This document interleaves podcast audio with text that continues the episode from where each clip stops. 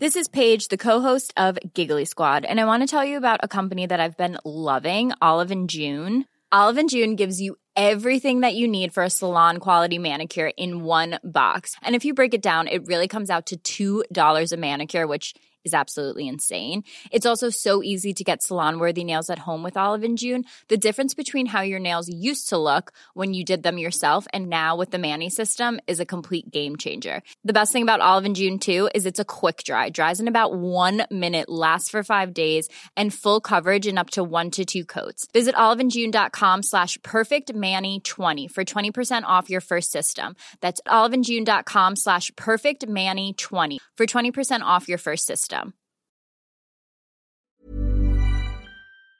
Hello and welcome to The Tonight Show. Political controversy over this Garda eviction scene tweeted by Sinn Féin. We debate with government, opposition, and the artist himself. We're also live in New York tonight as Donald Trump prepares to face an historic court hearing tomorrow. You can join our conversation online with your comments and your questions on the hashtag TonightVMTV.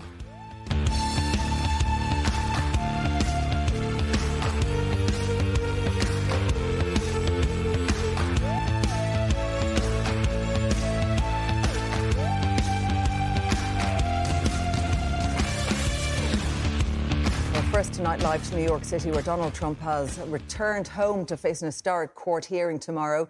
US correspondent Will, Will Denislow is there for us tonight. Thanks for joining the programme, Will. Um, what can you tell us about Donald Trump's arrival to New York ahead of this scheduled court hearing? He flew in from Florida. Yeah, Claire, that's absolutely right. I'm, I'm talking to you a couple of blocks away from Trump Tower uh, the former president's residence here in New York City. Now, normally, and just 24 hours ago, the press were allowed just outside uh, Trump Tower for uh, coverage, but police have pushed us back several uh, blocks because of the security concerns with the arrival of the former president. A couple of hundred of Donald Trump's supporters have gathered on Fifth Avenue behind me to show their support uh, for Donald Trump, and this, of course, comes just uh, a day before he is expected in court in lower Manhattan for his arraignment and for us to finally hear exactly what the charges uh, against him will be. Of course, we know uh, that it's in connection to alleged payment of hush money uh, to a porn star, Stormy Daniels, but we don't know exactly what those charges are, other than there's expected to be uh, a couple of dozen of those charges. Donald Trump on Tuesday here in New York is expected uh, to have his mugshot taken. He's expected to have his fingerprints uh, taken as well, but he is not expected to be handcuffed. That, according to Donald Trump's legal team, and some back and forth about whether uh, videos, whether radio, whether cameras will be allowed in the courtroom. The message, loud and clear from Donald Trump's legal team, is that they shouldn't be allowed in. They say that'll help avoid it become even more of a media circus than it already is, Claire. Yeah, um, you talk about media circus there, but we've also, as you said, seen some Trump supporters that have gathered in New York ahead of this hearing tomorrow. Are we expecting more protests, maybe, as you say, counter protests, also supporting the former president, um, as well as all the media interest in this?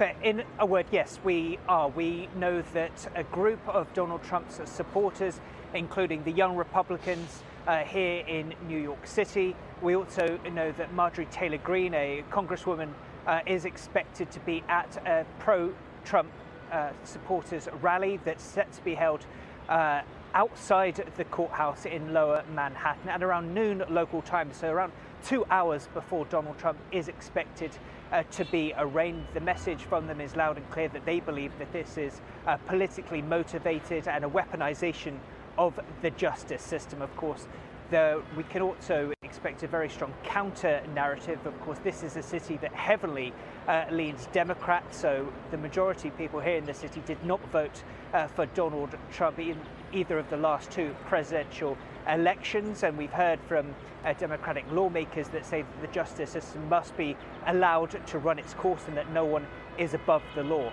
We've heard an update from the New York Police uh, Commissioner as well as the Mayor of the New York City, Eric Adams. They say they've received no credible threats. They're urging anyone that comes here to protest to do so peacefully. Okay, Will Dennislow joining us from New York tonight. Thank you for bringing us right up to date um, on that uh, hearing that's expected tomorrow. Uh, now to matters back home, and almost 4,500 notices to terminate rented properties were served on tenants at the end of last year. That's according to the Residential Tenancy Board. Meanwhile, an image of an eviction scene by an artist has caused a political controversy. This image, uh, tweeted by Sinn Féin TD Eoin Ó has been criticised by government figures and the Association of Garda Sergeants and Inspectors.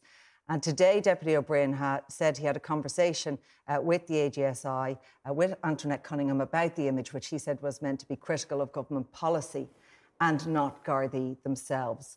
Well, I'm joined on my panel tonight by Minister of State Jack Chambers, Sinn Féin TD, a new party spokesperson for Foreign Affairs, Matt Carthy, Independent.ie Ireland editor Fionn Sheahan, broadcaster George Hook, and Adam Doyle, the artist also known as Spicebag. And I want to come to you first, Adam, um, because I want to ask you about that artwork uh, that's done exactly what I suppose you set out to do, and that's prompted a very strong response. How did you come up um, with this piece, with this reworking of an original piece, and your intention behind it? So the piece is obviously a reworking of a painting uh, by Daniel MacDonald, um, which was a painting depicting an eviction during the famine. Um, and the reason I made the piece was to kind of draw, I guess, a parallel um, between evictions historically in Ireland and evictions more recently, particularly under the sort of recent past few governments that we've had. Um, and yeah, I, I, I actually made the piece a couple of years ago, and I've been reissuing it as prints for charity. So anytime there's um, I don't know something particularly nefarious or egregious that I, I, I, see and I feel strongly about in relation to sort of housing or evictions and stuff like that, I reissue it for for charity. So um, uh, this print again, um, it's up on sale on my Instagram for twelve quid, um, and that, all that money all profit made from that will be going towards uh, a charity supporting someone like dealing with homelessness. I haven't decided who yet. Raised, you've raised an awful lot of money, haven't you, this time round? Few, Bob. Now, yeah. Thank you to uh, Eoin for sharing it. I guess in that regard, because um, I think it was on a couple of hundred, and then he retweeted and it blew up, and now I'm, I think we're pushing. We're over 10k anyway. Um, so that that's that's pretty. I'm very happy with that. To be honest. Uh, we heard from Antoinette Cunningham of the AGSI saying it was insultingly wrong to portray um, the Gardaí like this. What do you say to that reaction um, from you know Garda representatives around this image? Uh, like I understand uh, Antoinette's reaction in terms of um, she's obviously something to do with the Gardaí and she she doesn't want to see them in a negative light, and I get that. Uh, what I would say is the image in question that I've used, that I've photoshopped into the painting, um, is an actual image of Gardaí participating in a real eviction in, in, in North Dublin. So I'm not being disingenuous at all in using uh, those Gardaí, masked Gardaí, um, in my image. Um, another thing I would say is that Gardaí are present at the eviction uh, in the scene. They're standing beside the house, um, which, as far as I know, is something that Gardaí have to do if they're alerted to any potential breach of the peace. Um, they have to arrive. Now, my opinion, throwing a bunch of people out of their house might be a breach of peace, but um, certainly uh, they have to be there. So I don't think it's an unfair thing to include the Gardaí in the image at all. But it wasn't necessarily meant as a dig at you know the Gardaí or Antoinette or anything. There's a whole bunch of other things going on in the image, and I think as well, if your emotional response to an image of an eviction is that you get upset about the fact that the Gardaí are in it, um, that might not be the correct emotional response to a bunch of people getting thrown out of their home. Uh, and what did you make then of the reaction and the political reaction to Eoin Ó retweeting um, that image, uh, I think with a caption on it saying no words needed? Were you surprised at that reaction that it, that it garnered quite quickly in political circles? Like, I'm not overly surprised that it made people like like a, like a lot of people got upset, um, and I feel like it was kind of like I don't really use Twitter, um, and that's where it kind of blew up. So there was a lot of people, you know, have taken shots back and forth at each other, and people are sending me screenshots of mad stuff that people were saying to each other and all. Um, that wasn't really my concern, as I said. With the with the, the purpose of the print was to raise money for homelessness charities. So um, the whole political, you know, debate around it wasn't really uh, interesting to me in that way. Um, but you know, most of the feedback I got was positive. I got one or two messages off people saying, you know, giving out about it, saying, you know, the same thing Antoinette was saying that it was unfair on the Gardaí, maybe. Um, but 99% of people were like, you know, fair play, just bought one, blah, blah, blah, because the, the, the message behind it, I think, was ultimately um, positive in terms of it's raising money to help people. Right. So. Okay, um, let's get some reaction to the rest of our panel. And Jack Chambers, just on the point that Adam is making there, that if you're seeing the issue in this image being about the Gardaí, you've missed the point of it entirely. Well, no, the issue is to do with Eoin Ó Broin uh, and uh, how he has uh, completely insulted uh, many of the rank and file members of An Garda Síochána, um, offended um, many people across the ranks. Um, and I think his clarification today um, uh, amounts to a, ref- a refusal to publicly apologise for all those whom he's offended. So this year we have Ó Broin insulting thousands of members of An Garda Síochána. Last year he was saying he was threatening, saying he would sack a, a senior civil servant. I think it's a broader matter around uh, Sinn Féin's respect for the for the state. Uh, you must have been. Were you very thankful to Sinn Féin though over the weekend? You must. I mean, like in government, we're thanksgiving. Like it's the perfect political distraction, isn't it? Um, oh. You know, from the point that we mentioned at the top of the programme, we have eviction notice figures that are out. And this is what suppose government are choosing to take aim on? Not, not at all, and uh, and I take really seriously the issues and the crisis in housing that we have, and trying to help people in housing. Um, and there's absolute sincerity around uh, trying to support people um, that are facing a difficult situation. Anyone who's received a notice. Um, sure, and, but this and, is what this was what was doing the rounds politically at the weekend. This is what we had Simon Harris coming out and talking about. This was the discussion point over the weekend, on well, the weekend well, think, that the eviction ban was in, lifted. In, in, addition to issues on housing, which we should speak about, and I'm happy to discuss, we also need to speak about the wider approach that Sinn Féin Sinn Féin take to matters related to justice policy. Um, they've abstained on the Special Criminal Court. Um, they've attacked senior civil servants, threatening to sack them. They've uh, undermined and completely offended thousands of members of An Garda Síochána. And that is a serious okay. issue well, and, an, and, an, issue that they, they need to let's, address. Let's Part, and, and, I think the, the, reason, the reason this is of concern, I think, to many members of An Garda Síochána, because it's a Sinn Féin TD um, referencing An Garda Síochána in that way. And, and if Sinn Féin were to enter government, uh, they've a, they're very they're members of their movement uh, conducted very serious acts against members of An Garda Síochána. All right. And Listen, that's why many Jack, people are had concerned. loads of time now, and I really do want to get Matt Carthy in on this. Um, Eoin Ó Broin is not on the show tonight, despite him asking uh, us asking him to come on the programme. Um, would it be helpful if he was here now instead of you? And that's no offence to you, Matt, but would it be helpful in this instance um, for Sinn Féin for offering clarity that, you know, um, Antoinette Cunningham of the AGSI said she was happy to receive clarity on it today. But would it be a good idea if Eoin Ó Broin was appearing more in broadcast media today to discuss um, his decision? Well, I'm very disappointed to learn, learn I'm your second choice, Claire, because I wasn't aware of that. I'll certainly be having words with our own press office um, because I we, drove, we I, I drove all the way all right, from ca- from County Monaghan this evening, and the full expectation that you were looking forward to seeing me. Um, to be quite frank about it, let's, let's just talk about the issue at hand here. Um, the issue at hand, um, and you mentioned the fact that Jack had plenty of time, but anybody watching will see that he was very eager to talk about virtually anything other than the fact that there are 7,000 mm. people in their homes in rented accommodation tonight who have notices to quit, who have eviction sure. notices. And you're correct in one thing government are very keen to deflect away from that reality because the one question that Jack couldn't answer if you put it to him is where are those 7,000 people going to go? Because the truth is, government don't have the answers.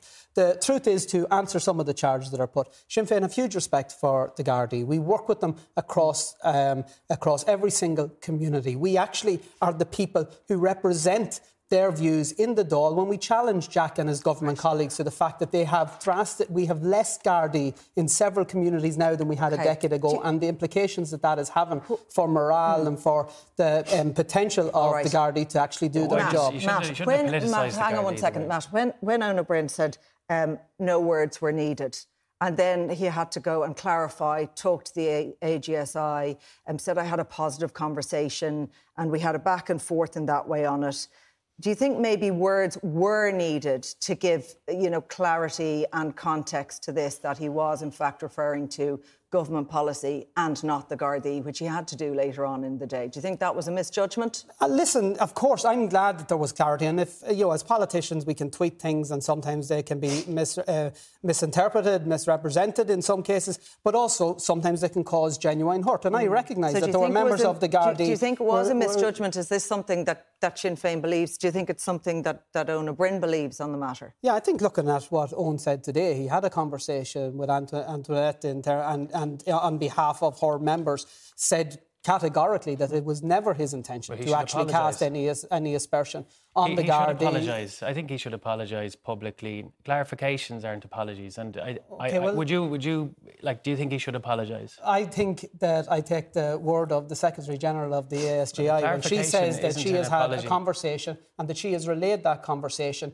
to um, her members and that she is satisfied that the matter is now resolved. I don't know what the tenure or what the detail of that conversation was. I suspect Jack doesn't either. And I suspect Jack, again, is willing and eager okay. to talk about this as opposed to the fact they were dealing with well, over 7,000 families who have your notices housing, your housing to leave their homes was the person and who, don't know where to go. We're and speaking about what a member of your party did yeah. and what he what he tweeted. So it's your own party that has resulted created this conversation. I really wish. I really That's wish. Right. So I really wish you were. I want to talk about the political yeah. back and forth because while something was mm. tweeted or retweeted, then there was a very strong response from government on it. It has to be said. And Fionn, to well, bring you in on this, I really no wish Jack would be as eager to listen to what Eoin Ó Broin has had to say when he's been pointing out for the past right. year and more okay, the solutions to the housing crisis that Jack and his colleagues are overseeing. Um, just on this, um, like it really has blown up, and Eoin Ó has stated that it was intended as a criticism of government policy. But what do you make of the political to and fro on this over the weekend? On the weekend,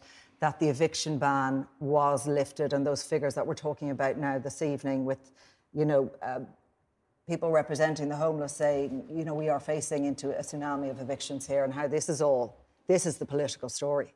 Yeah, this. I mean, we had, did have three whole weeks in advance, obviously, of a, a discussion uh, on the, the lifting of the eviction ban. You had the, those three key votes in the Dáil, which mm.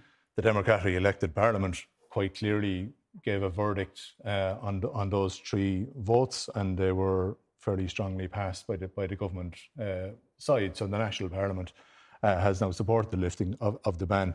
Um, what you were, I suppose, seeing over over the past 48 hours was some some pushback, uh, not just on on this issue, but on the wider context of Sinn Féin's long-term record on support or otherwise uh, for for An Garda Síochána, and that that's why uh, this image was was particularly uh, picked upon. I mean, it's it's difficult to hear Adam say he's not having a go at the Gardaí. I think it's patently obvious that right. the print isn't a go at the Yeah, sure. Either. Sure. It's just your your other portfolios of work just include putting a pig's face on a Garda attending an eviction. Was that not having a go at a Garda? Don't remember doing that. Was... You don't remember doing that. You don't have control of your own social media account, do you know? Don't know. Well, all my work is right. satire. So, so there's there. All right. So that's satire, is it? Putting a pig's face on a Garda. Oh, do you know what that image is actually from? So, so those are those are those are story images from right. um, a social centre in Stoneybatter, right? Great. So they put them on their Instagram story. And, so and no, none of those photos were edited yeah. by me. They were actually that's, posted. That's not your painting, then. No, that's my painting. Yeah. That's not what you asked me, though. And of course, you that's, said that's no. Not, no hang on. Let, let me just ask me a question. Let me finish my point. Yeah, let me finish my point, mate. Uh, I didn't make that picture. That was from a story, and that was taken from the, the Instagram stories of that social centre, which is a social centre in Stoneybatter, right? Right. With your painting which was, that you uh, shared just, Will you be quiet for a second? Let me finish if you ask me a question. Um, the print, the last so when I was saying these are issued for charity, the last time they were okay. issued for charity was to raise money. Adam's for, other views on the Garda on the Garda well, I'm, sorry, I'm in the middle of talking here. You, you asked me something. Okay. Yeah. Surely what, what, what about Adam's to... views about the Garda Síochána that they aid bailiffs carrying out evictions, that they protect bailiffs, that the bailiffs are covered by the Gardaí? When he says, if God forbid a property developer doesn't get their way, they, on Garda Síochána, will be on it like a fly on shite. Okay, do you want to? So what's Adam, Adam's view to. Do you want to answer? Is that is that his respectful that? view of An Garda Síochána? Well, I guess my view on that would be that there's no way for the Gardaí to respond to an eviction, legal or illegal, other than turning up, standing up and, as you say, supporting the bailiffs, standing All around doing okay, that. So, But you- Fionn, so- on so- this point sorry, here, sorry, I know, Claire. and I do, Sorry, hold think, on it, I do think it is important It's- just to say we have Adam on talking There's about his respect artwork. for An Garda Síochána to uphold the law in a Sure. non-prejudicial But I want basis. to say also He that Adam, take that Adam is Adam is here as an artist who who has who has who has pieces of art, who's put his work together, and surely he's entitled to Well, do has, that he as has an artist. politically, he has Now, politically motivated pieces of art. Maybe, maybe then there's an issue with a politician retweeting that. Which is and maybe also, of that's course- where the issue lies. Of course, you also go to Northern Ireland Adam. and you get his view on the PSNI as well. All right. Um, do, look, is it is Tell it, is it people your view on the politically PSNI. motivated, Adam? Is it? Did you want to? Do you want to answer that? Well, I'd imagine everything everyone's saying on this panel is probably politically motivated in some way. We've two TDs here, like so. I don't know. Um, my art is no my art is sorry, and you, George. I said two. Um, but uh, my art is political satire. I'm entitled to my own opinions, my own art. Um, if you don't like them, that's your problem. All right, But, George. you. Um, um, what's your take on all of this All right, and how okay. it's played out? I'm going to be very calm for a change. First of all, I've no gripe with Alan, all right? Alan's, by his own admission, put this thing up, and about 100 people looked at it. It would probably have never been seen. The problem here is that there is an enormous travesty against the Irish people by an elected representative. He used the greatest tragedy of this country, in which we lost a million dead, two million people forced to emigrate. He used that to make a crass political point. Then, what we saw and it's very important. What we saw was the Sinn Féin mask slipping. And we saw, you asked me a question, so let me answer. We saw the Sinn Féin mask slipping what their view of Garda Síochána is.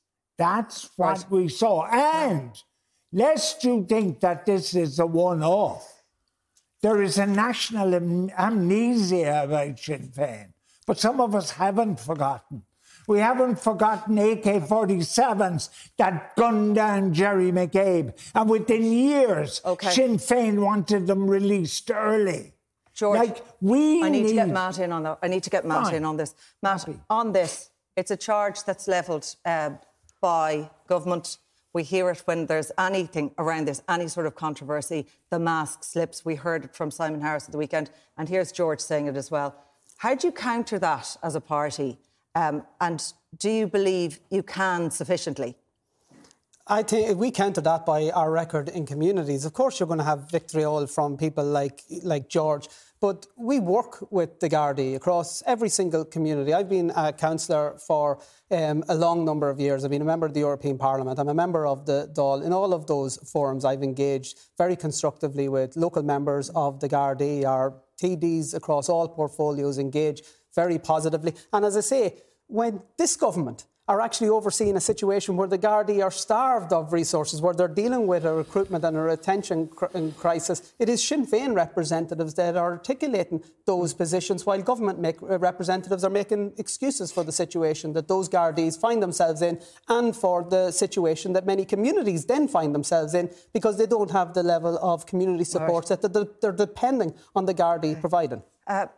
Fiona, an, an, an issue around this is also um, a point, I suppose, that Matt made and that others have made, and that was made at the AG, AGSI conference today, is the, the need, I guess, uh, for resourcing, but for guidelines to be issued around the issue of evictions for Gardaí in order that they don't find themselves in the situation that was there in 2018 and again discussed in 2020 around evictions.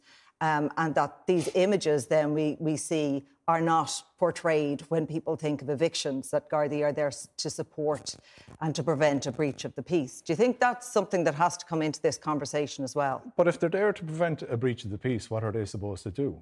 If there are people people protesting and they're interfering with the the law being being carried out at that time, then what, what are what are the guards supposed it- to do? But put themselves they put themselves in the line of danger to uphold the law. Are Gardaí not in a difficult situation they, on, ju- on this one as well? They just come, as they do with protests Well, they uh, did- of other types. There was certainly, though, there was um, criticism from Um, there was there was talk from the policing authority. There was certainly criticism um, from the opposition around those images and um, hoods worn by Gardaí, and that the correct protocols, you know, probably need to be examined.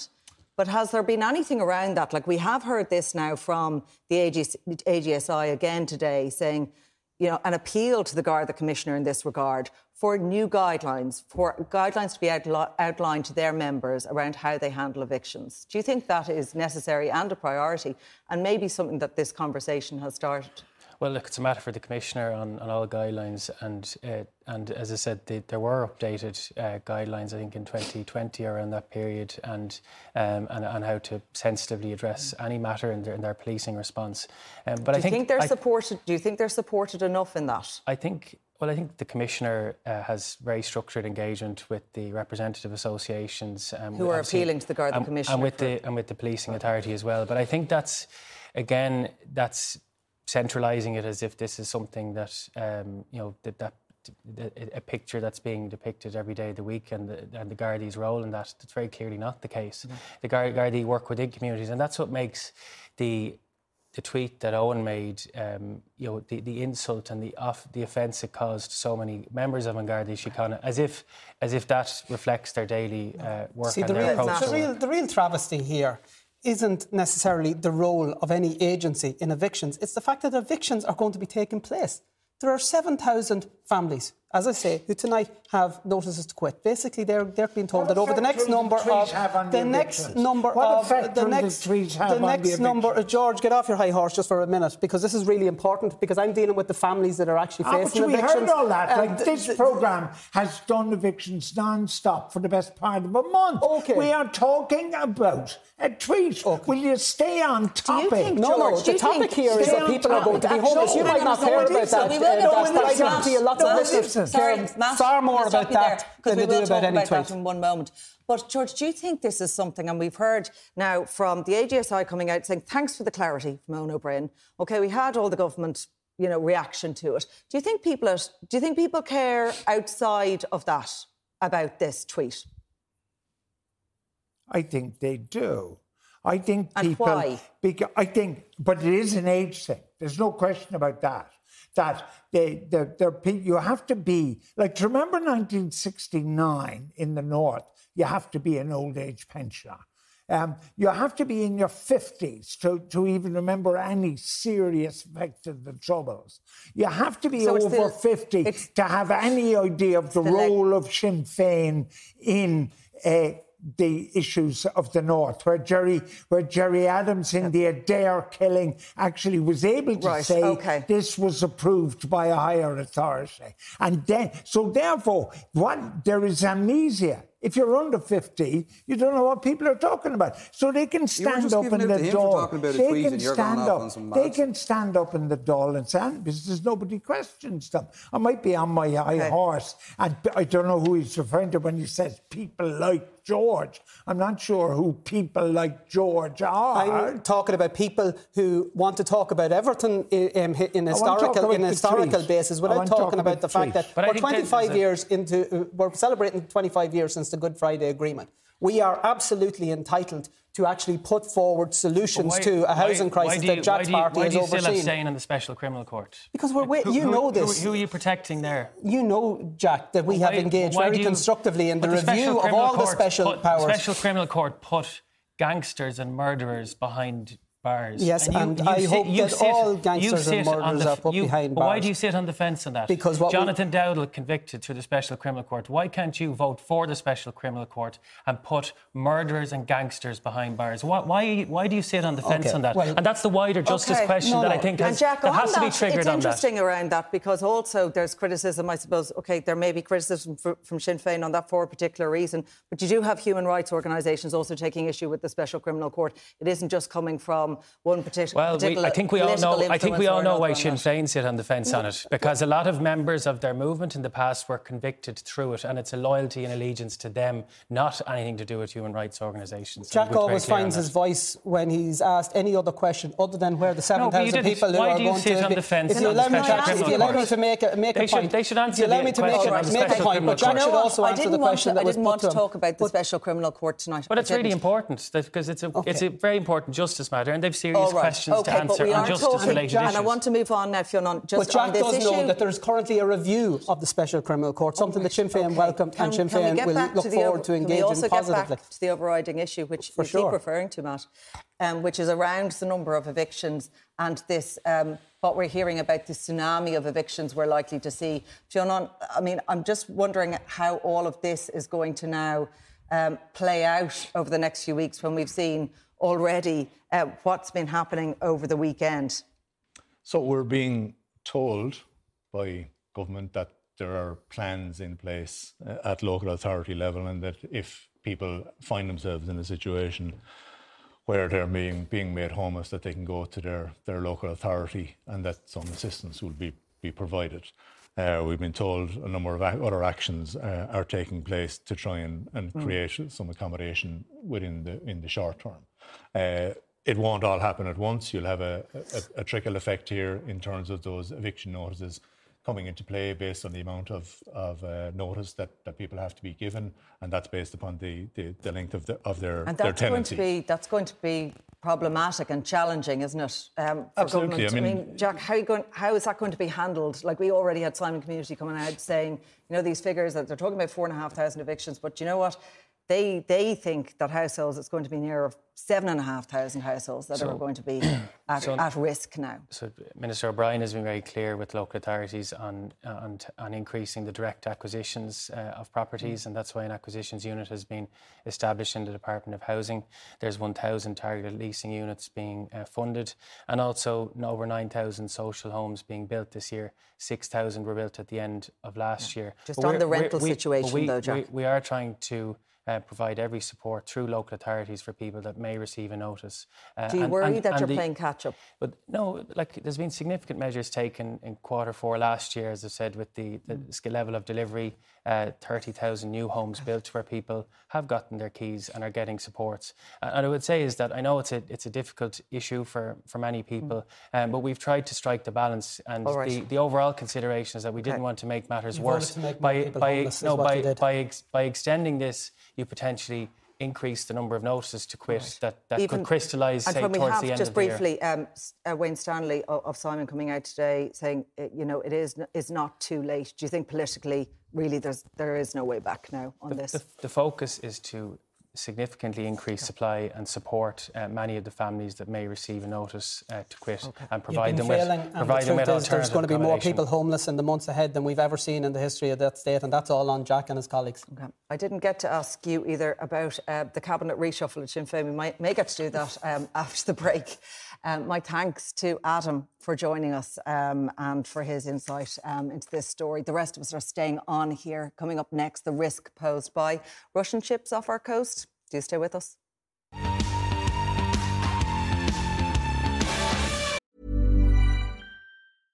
I'm Sandra, and I'm just the professional your small business was looking for. But you didn't hire me because you didn't use LinkedIn jobs. LinkedIn has professionals you can't find anywhere else, including those who aren't actively looking for a new job but might be open to the perfect role, like me. In a given month, over 70% of LinkedIn users don't visit other leading job sites. So if you're not looking on LinkedIn, you'll miss out on great candidates like Sandra. Start hiring professionals like a professional. Post your free job on linkedin.com/people today. There's never been a faster or easier way to start your weight loss journey than with PlushCare. PlushCare accepts most insurance plans and gives you online access to board-certified physicians who can prescribe FDA-approved weight loss medications like Wegovy and Zepbound for those who qualify. Take charge of your health and speak with a board-certified physician about a weight loss plan that's right for you. Get started today at plushcare.com slash weight loss. That's plushcare.com slash weight loss. plushcare.com slash weight loss. Three Russian ships spotted off the west coast of Ireland at the weekend have caused a political stir. One academic has accused the Russians of sending a cheap threat. Their movements were monitored by the Air Corps and by the Naval Service from their base at Haulbowline. However, there were no Irish naval ships at sea on Friday due to a lack of personnel. Well, my panel is still here with me. Junior Minister Jack Chambers, Sinn Féin TD and new party spokesperson for Foreign Affairs, Matt Carthy, Independent.ie Ireland editor Fionn Sheahan, and broadcaster uh, George Hook. Um, on this um, issue, Jack, um, that we're told that these ships left the exclusive economic zone, if you like, and were then spotted off the coast of Dingle. Uh, how concerned is the government about this? Well, they were monitored by uh, by the Irish Naval Service, as you've said, and also by the by the Air Corps. Um, now, the Naval and, Service, who were back and, at the and, at port they, in, in they, Cork, and they obviously exited our, our, waters at that point, and there wasn't any reported breach of. Uh, Would it have been good to have had a, a, naval ship out there just to spot what was well, happening? Well, Keep well, an eye on it. They, they, there was the monitoring occurred, and, and the Air Mm. Corps also provides support uh, when it comes to um, ma- ma- monitoring of our maritime uh, waters and upholding international law. What I would say more generally, the, the government recognises that we need to strengthen um, the level of recruitment and improve retention within the Defence Forces, um, and we have an ambitious programme to do that. Should that have happened? Should we have seen naval ships docked in Cork when there are three Russian ships off the coast of Dingle? Well, we obviously the, the naval service provide um, uh, provide support and uphold the agreement, on- uh, have a on- service level agreement with the, with the Sea Fisheries Protection Authority. But if but monitoring of our maritime waters regularly occurs by. Uh, So you're happy through- enough through with that- you're happy No, enough I- with that I- I- arrangement? I, I recognise that we do need to strengthen, I've said that previously uh, my previous remarks, to strengthen the uh, levels of recruitment and retention. And we have an ambition through the Commission on Defence Forces of reaching uh, well, 11,500 and significantly increasing the level All of right. personnel and the capability Jack, I of Defence ask Forces. you, um, what we've had Yuri Filatov saying is that they were sheltering from a storm. Do you buy that story? Well, there's been no reported uh, concern uh, in terms of breach of international law, and Okay. it's a matter for the Minister for Foreign Affairs and Defence will respond to that. Um, but I would say So you're not overly there- concerned there- about it? Well, the Air Corps monitored this Okay. with the Irish Naval Service, and it's important that we speak to the facts if there was a breach of international Okay. law, and we strengthen the uh, the, the our, our recruitment So- and improve the capability Sounds- of the, of the Defence Force. Sounds overall. therefore maybe like a storm, a storm in a teacup, um, if you pardon the puns around it, Matt Carthy. What's your take on it now in your new brief um, over over foreign affairs and and uh, defence? Well, I think in the first instance, um, Jack has suggested that you know it's a matter for the Minister for Foreign Affairs, who happens to be the Taoiseach and is party leader, um, to comment on these matters. I think it would be helpful if he did and set out from What do you the think? perspective. I don't know is the, is quite um, frankly the case what the Russian vessels were doing, but I do find it concerning when I hear reports of foreign vessels. Um, particularly one that is engaged in an aggressive action in, in- on the continent of, of Europe and, uh, and on, in an unjustified war in the continent of um, Europe um, entering our waters. And I find it, quite frankly, really depressing that we have a situation where our naval services, in particular, and our defence forces in generally, aren't at the capacity that are required. Jim Jack mentioned a couple of times the Commission on the Future of the Defence Forces. They published their report a year ago. They did ask And- for multi-billion euro spend. Yes. Is that something that Sinn Féin would endorse? Yes, we want to All right. see our we want Okay. to see us reach the target of eleven thousand five hundred. We're currently at under eight thousand. So that's how far away we are. We're about two thirds where we all accept we need to be. and the situation is getting worse because as well there's a recruitment issue, but there is a very clear retention issue. And the members of the Okay. defence forces have set out why that is and what needs to happen. But government haven't Fionn, followed is, suit it- with is this actually making those concerning from a actions happen. couple of points of view? Maybe that we do have Russian ships, but also it appears that we're not able to monitor them maybe to the extent that we may need to.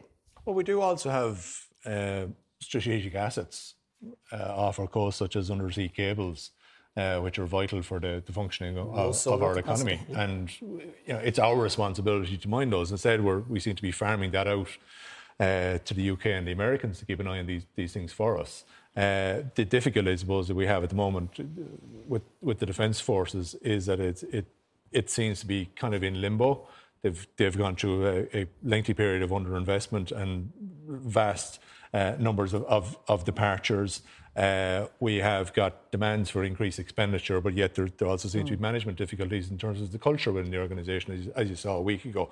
So it's not a great time to have your Yeah. your defence forces Okay. basically being caught out like But this. we also have in this, George, no clearly defined threat. So should we be so worried and should we be focusing, um, you know, all our resources on this? Or Yeah, we- worrying about that we need more resources um, in the area? Frankly, we should be scared out of our wits. Um, we'd, we'd all be speaking German today if we weren't hiding behind the skirts of the UK and America in World War II. This neutrality claptrap that we are now involved in, we'll soon be the only neutral country in the globe with Switzerland. Just this week, Finland, who recognise the threat Yeah, from and Russia, they are right are going Russia. to join NATO, closely followed by Sweden. We'll be sitting over here saying it's okay, other people will die for us, and we'll be okay, little neutral Ireland. Hmm. So if we we should- think for a second that ships, and we saw pictures of them there, they weren't the Moscow Yacht Club coming to visit Hmm. Royal Irish in Dún Laoghaire on a companion visit. They were big ships.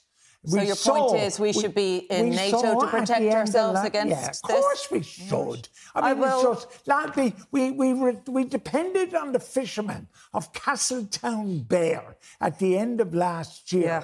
to face I just down wonder, the George, when you say we should be jo- joining NATO, and you also say that, you know, we let others go and fight the wars for us. Do we want to send our young men and women off to war? Is that what you're saying? Because Well, joining what NATO, price do you would be. put, what price do you put on democracy and freedom? So you're saying yes.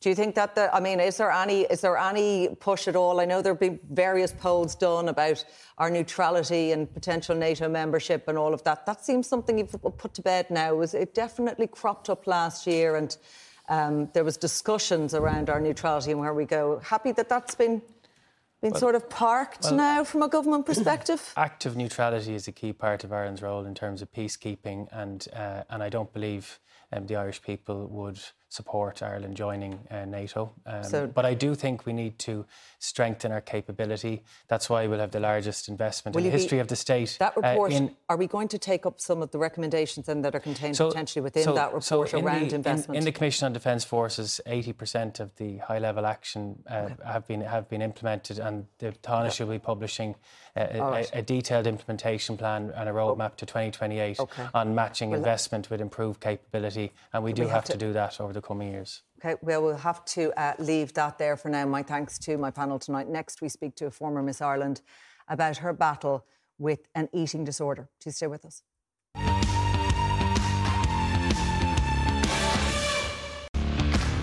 Joined here now by former Miss Ireland Lynda Duffy to talk about her battle with an eating disorder. Lynda, you're very welcome to the programme.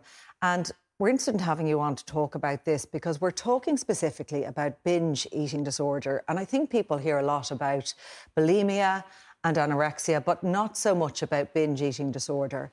Um, can you tell us how you came to understand what it is and how it was something you were suffering from? So I think for me, how I came to understand was it, it, it took me a while. I didn't really know what the definition of binge eating disorder was. Um, I often found myself Googling what are the symptoms of it to see if that was what I actually had. Um, because a lot of people associ- associate eating disorders with anorexia or bulimia, stuff that you, you you're very familiar with those terms. So, h- how was it um, manifesting itself for you? How was it playing out in your everyday life? Um, so it was a case of when you have an eating disorder, you know, you're in front of food every day. Okay. You need food to survive. So you're in front of food and you're thinking, okay, today I'm having a good day. So that means I'll eat very little or I'll be very selective in terms of what I eat, your healthy foods. On a bad day, it's like all hell breaks loose and you're like i might start off having one dessert but that grows into well i've you know i've ruined the day i've had that many calories let's just have a complete blowout So- and eat whatever i want and as much as i want until you know i get to a point where i physically can't eat anymore And then following that, it would enter into a cycle of not eating. Correct. So you'd have those feelings of one, I feel guilty for doing it. Two, it's disgusting how much I've eaten. Three, I've eaten so many calories that I now have to counterfeit Mm. the next day to eat less. So, So I'm balancing it out. sense in your head or this pressure to always, always balance out Mm. you, your actions at all times. And I'm just conscious that we introduced you as a former Miss Ireland, and it's a competition that you won back in 2002. And to anyone looking on, this must have been a high point in, in a modelling career or career that you had. But how bad were things for you at that point in your in your early 20s? So for me, it would have really started when I was about 15 or 16. So by the time I got to Miss Ireland, it was already part of my life. Um, mm. Did it get worse when I was modelling? I, I don't really think so. Any pressure that was put on me was by myself. You know, it wasn't a case of like nobody's ever told me to lose weight or anything like that. It was it was that internal pressure of myself and the expectation of if you win something like Miss Ireland, you need to look a certain way, you need to dress a certain way, you need to be a certain size to validate that mm. title. And you, you went through a point that uh, you're saying happened probably in the last, well, did it happen in recent years that you would actually go to the point of starvation? Mm. So that would have really happened in the last five, six years. Um, when I would have been at my lowest, that was that was my way of trying to control myself, trying to control my life, or thinking I was mm. controlling my life, um, because I just didn't know how else to to deal with things or trying to get that control. Yeah, and we talk about this as being sort of under-identified and mm. something that maybe a lot of people might not even recognise that they have or need to seek help for. Mm. Um, what would your advice be to people tonight who are watching in and say, look, I recognise this binging activity and then being very, very hard on myself afterwards? Mm. What, how did you get the help that you needed? So for me was recognising that I had a problem. Mm. I always thought that I could fix it myself. I'm someone that has a lot of willpower. And I consider myself a strong person. And I thought that was enough to fix it versus I have this so long. I just have to accept that I have it and I'll just have to deal with it in the best way that I can. So, did you talk to friends and family? I, I didn't. Personally, I didn't. No, it was something that I hid from pretty much everyone that was closest to me. Um, and like I say, when I got to the point that I, I knew I just I can't deal with this anymore in my life, and it was at that point I resigned to the fact that okay, I need help, and I went to seek help. So what I would say to people that you know have maybe a similar situation to me or resonate with you know my journey with food, you can't fix it by dieting. You can't fix it by eating healthy. You can't fix it by thinking that you can manage it by yourself. Mm-hmm. You have to understand why are you doing it. There's a reason why we do it. And until you understand what the cause of that is. Did and did you have like loved ones who were saying they were worried about you, or did it kind of physically manifest itself to the point that people did say, "Is there something going on?" or or that, or was this always something that you you kept from people? So so people closest to me would have been aware I had a challenge with food. Mm. Because you, when you have something like this, you hide it, and you can hide it very well if you want to. Yeah. So and your message have, would be, do try, you, do you try have, and you, reach out and talk. There is support either, there. Either reach out to somebody that you trust. If you can't mm. do that, you have to reach out to a professional, because, like I say, you you can't fix it yourself. If you think that you can, you know, stop eating, um, or go on diets or you know what next week I'll be good and I'll fix everything. You, you just can't. And how are you doing now, Lynda? I'm doing really well. That's um, good. In a much better place, um, enjoying a life an awful lot better. Well, that's really good to hear. And we do appreciate you coming on and sharing your story with us. And, and hopefully that does help and resonate with people to seek um, the help. So we appreciate that, Thank Lynda. You. Thank you so much. Just to let you know, you can contact helplines on virginmediatelevision.ie forward slash helplines if you've been affected by any of these issues. Uh, that is it from us. Our programme is available as a podcast on all major platforms. You can also find us on Instagram and on TikTok. But from all the late team here, good night. Take care.